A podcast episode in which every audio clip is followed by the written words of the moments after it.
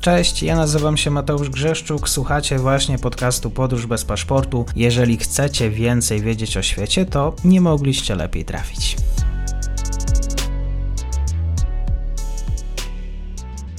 Dzień dobry wszystkim słuchaczom. Dzisiaj Bliski Wschód. Ze mną jest Michał Nowak z portalu Nowy Ład. Dzień dobry, bardzo mi miło. Dzień dobry, witam ponownie i witam Państwa. Świat analityków obiegły informacje, że Turcja chce, chciałaby normalizacji relacji z Syrią. To są dosyć trudne relacje. Właściwie takie pierwsze wieści pojawiały się już miesiące temu, no ale mamy potwierdzenie. No właśnie, y, Komu ten układ byłby na rękę? Asadowi czy Erdoganowi? Komu się śpieszy właściwie z zawarciem tego typu pokoju? Mam wrażenie, że w tym momencie, biorąc pod uwagę to, co czeka nas w przyszłym roku, do czego zaraz przejdę, to dużo bardziej na tym porozumieniu w tym momencie zależy prezydentowi Turcji e, niż jego syryjskiemu odpowiednikowi. A mianowicie wydaje się, że biorąc pod uwagę przyszłoroczne wybory prezydenckie parlamentarne w Turcji, bo mamy podwójne wybory w przyszłym roku, i biorąc pod uwagę również to, że e, Recep Erdoğan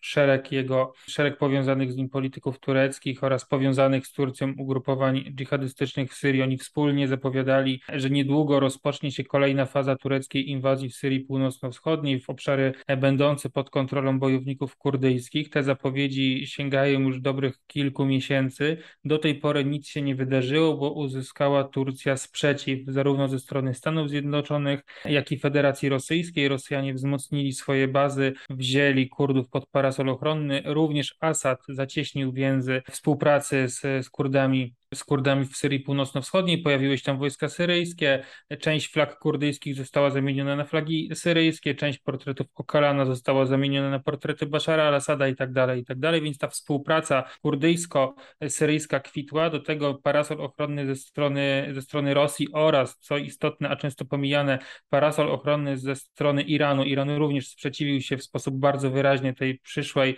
spodziewanej ofensywie e, tureckiej, pojawiły się tam również e, Iran irańskie oddziały Korpusu Strażników Rewolucji, e, miały powstać, miały powstawać wspólne sztaby dowodzenia pomiędzy Kurdami, Irańczykami a Syryjczykami, więc Turcy nie mogli zrealizować jednego ze swoich podstawowych zamierzeń odnośnie przyszłości syryjskiej. To też prawdopodobnie w tym momencie Erdoğan stwierdził, że zrekalkuluje trochę te swoje e, pomysły, bo dlaczego Turcy chcieli przeprowadzić inwazję kolejną w Syrii Północno-Wschodniej? Plan był taki, żeby zająć pas przygraniczny na głębokość do 30 kilometrów, ale tak naprawdę jeżeli Turkom udałoby się wejść głębiej, to by weszli głębiej. E, stamtąd wysiedlono by Kurdów, którzy po prostu sami by uciekli w obawie przed prześladowaniami ze strony wojsk tureckich i co bardziej istotne przed prześladowaniem ze strony oddziałów e, syryjskich dżihadystów powiązanych e, i będących po prostu kontrolowanymi przez armię turecką. E, I na to miejsce miano sprowadzić uchodźców syryjskich, syryjskich migrantów, którzy w liczbie 3-4 milionów zamieszkują teraz obszar Turcji i którzy stają się coraz bardziej kłopotliwi dla, dla Recepa Erdoana, bo jak dobrze Państwo zapewne wiedzą, Turcja boryka się z ogromnymi problemami gospodarczymi, wysoka inflacja, spadek wartości własnej waluty e, i tureckie społeczeństwo oskarża nie będąc tutaj całkowicie e, niezgodnym z prawdą, bo trzeba pamiętać, że to oczywiście w pewien sposób jest zgodne z rzeczywistością, że to tureckie społeczeństwo oskarża o te problemy gospodarcze właśnie dużą ilość syryjskich uchodźców, Wobec tego tureckie partie opozycyjne e, wzięły na sztandary postulat normalizacji stosunków z Syrią, gdyby wygrały przyszłoroczne wybory, oraz e, gotowość do repatriacji czy też deportacji tych Syryjczyków e, do ich państwa pochodzenia, co miałoby rozwiązać głębokie problemy tureckiej gospodarki. I prawdopodobnie biorąc pod uwagę te wydarzenia, Recep Erdogan stwierdził, że on po prostu przejmie te postulaty tureckiej opozycji, skoro padają one na tak podatny grunt i sam zdecyduje się na normalizację stosunków z Basharem al-Assadem e, i biorąc pod uwagę właśnie te głębokie problemy gospodarcze, biorąc pod uwagę rosnące poparcie dla opozycji, biorąc pod uwagę e, nadal ten głęboki problem uchodźców e, syryjskich, którzy żyją w Turcji, biorąc pod uwagę również to, że Turcja nie może przeprowadzić ofensywy w Syrii Północno-Wschodniej, to Recepowi Erdoğanowi bardziej zależy na uzyskaniu tego porozumienia, bo mógłby uzyskać dwa rozwiązania za jednym zamachem. Z jednej strony mógłby wspólnie z Asadem rozprawić się z Kurdami, więc miałby namacalny e, dowód na, w, w, przyszłorocznych wyborach, że rozprawił się z e, zagrożeniem kurdyjskim, bo przecież cały czas dla Turcji, przynajmniej w warstwie retorycznej, Erdoğan cały czas wskazuje, że takie zagrożenie istnieje. Z drugiej strony mógłby rozwiązać problem uchodźczy, po prostu by tych e, Syryjczyków repatriował, deportował z powrotem do Syrii. Z drugiej strony Asadowi wcale nie musi zależeć na tym porozumieniu, bo równie dobrze może on e, poczekać ten rok, licząc na to, że wybory wygra opozycja, z którą dużo łatwiej będzie mu się dogadać, uzyska prawdopodobnie dokładnie to samo, a nie będzie musiał ryzykować tego, że w pewnym momencie e, Erdoğan wbije mu po raz kolejny nóż w plecy, bo też pamiętajmy, że przed wojną, przed 2011 roku, rokiem e, współpraca pomiędzy Erdoğanem i Asadem układała się dosyć dobrze. Obaj panowie byli w dość dużej zażyłości, niemalże w przyjaźni. Erdoğan nazywał Asada swoim bratem, bratem, wspólnie spędzali wakacje, także była silna współpraca również na polu gospodarczo gospodarczo-politycznym pomiędzy oboma państwami, no ale wraz z tym, jak w Syrii zaczęły wybuchać zamieszki, które przekształciły się później w starcia, w wojnę domową, Turcja zaangażowała się od samego początku po stronie e, tej e, rebelianckiej, dżihadystycznej przeciwko Basharowi al-Assadowi, więc również ten pryzmat musimy mieć na uwadze właśnie kwestie trudnych relacji personalnych, bo to one przede wszystkim stoją, stoją naprzeciw, stoją w kontrze do tych ze strony zarówno tureckiej, jak i syryjskiej syryjskich oczekiwań co do uzyskania porozumienia, bo gdyby e, po jednej stronie nie było Erdoana, a po drugiej Asada, takie porozumienie byłoby dużo łatwiej uzyskać ze względu właśnie na te trudne relacje wzajemne. Gdyby Erdoğan zniknął, to Syria prawdopodobnie błyskawicznie dogadałaby się z niego następcą. Teraz natomiast prawdopodobnie obaj panowie będą kalkulować, czy opłaca im się wchodzić rzeczywiście w takie porozumienie, biorąc również pod uwagę to, o czym należy pamiętać, że w Syrii Erdoğan był e, niczym jak, jak szatan, był największym złem, odpowiedzialnym za wszystkie problemy problemy w Syrii, odpowiedzialnym za wojnę, odpowiedzialnym za wszystkie zbrodnie, za wspieranie terroryzmu. No, po prostu był e, najgorszym możliwym złem i z drugiej strony w Turcji to Assad był określony jako zbrodniarz, jako autokratyczny przywódca, który morduje Syryjczyków, jako, e, jako prezydent, który morduje muzułmanów, więc trudno może być społeczeństwu tureckiemu i syryjskiemu zrozumieć, a tym bardziej zaakceptować takie przyszłe porozumienie. Mhm. E, jak wpływ na te wydarzenie ma dosyć słaba postawa Rosji na froncie ukraińskim? Rosjanom zależy na tym, żeby takie porozumienie doszło do skutku i wedle informacji, które do nas docierają, to Rosjanie mieli właśnie mediować po stronie tureckiej, e, skłaniając prezydenta Turcji do tego, aby porozumiał się z Basharem al-Assadem. E, wręcz e, Rosjanie mieli mu sugerować, że nie będą teraz załatwiać kwestii syryjskich w Moskwie, tylko Erdoğan powinien zadzwonić bezpośrednio do Bashara al-Assada i to z nim już rozmawiać na temat przyszłości wzajemnych relacji. E, dlaczego Rosjanom na tym zależy? Rosjanom zależy na tym przede wszystkim dlatego, aby właśnie rozprawić się z Kurdami, ale przez Kurdów Rosjanie rozumieją Amerykanów.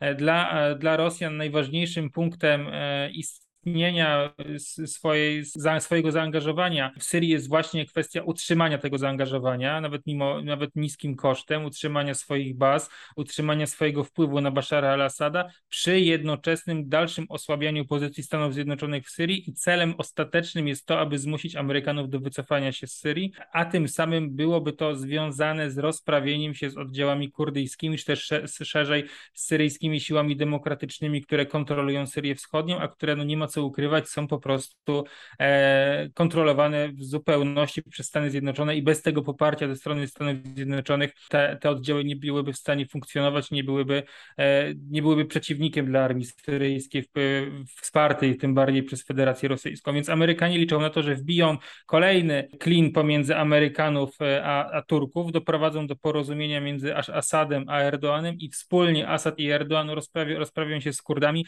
i tym samym ograniczą wpływy amerykańskie w Syrii, co doprowadzi do tego, że takim jedynym, e, jednym z ostatnich, e, ostatnich e, mocarstw, które będzie miało wpływy w Syrii pozostanie Rosja. Oczywiście oprócz tego będzie mieli wpływy tureckie i irańskie, ale z tymi partnerami Rosjanie są w stanie się porozumiewać, bo przecież już do tej pory się porozumiewali. Także dla Rosjan byłoby to korzystne w tym wymiarze osłabienia wpływów Stanów Zjednoczonych na terenie, na terenie Syrii. Z tego samego powodu takie, taką normalizację zaakceptowaliby Irańczycy, również i dla nich kwestia e, ewentualnego wyrugowania wpływów Stanów Zjednoczonych z Syrii i osłabienia, nawet zlikwidowania tego para państwa kurdyjskiego ma ogromne znaczenie, bo przecież stoi ono na, na drodze pomiędzy, pomiędzy Iranem a Syrią, a więc blokuje drogę, życiodajną drogę łączącą, e, łączącą Iran z Libanem, z Hezbollahem, która biegnie przez Syrię. Także dla wszystkich zaangażowanych państw e, poza Stanami Zjednoczonymi taka normalizacja byłaby korzystna,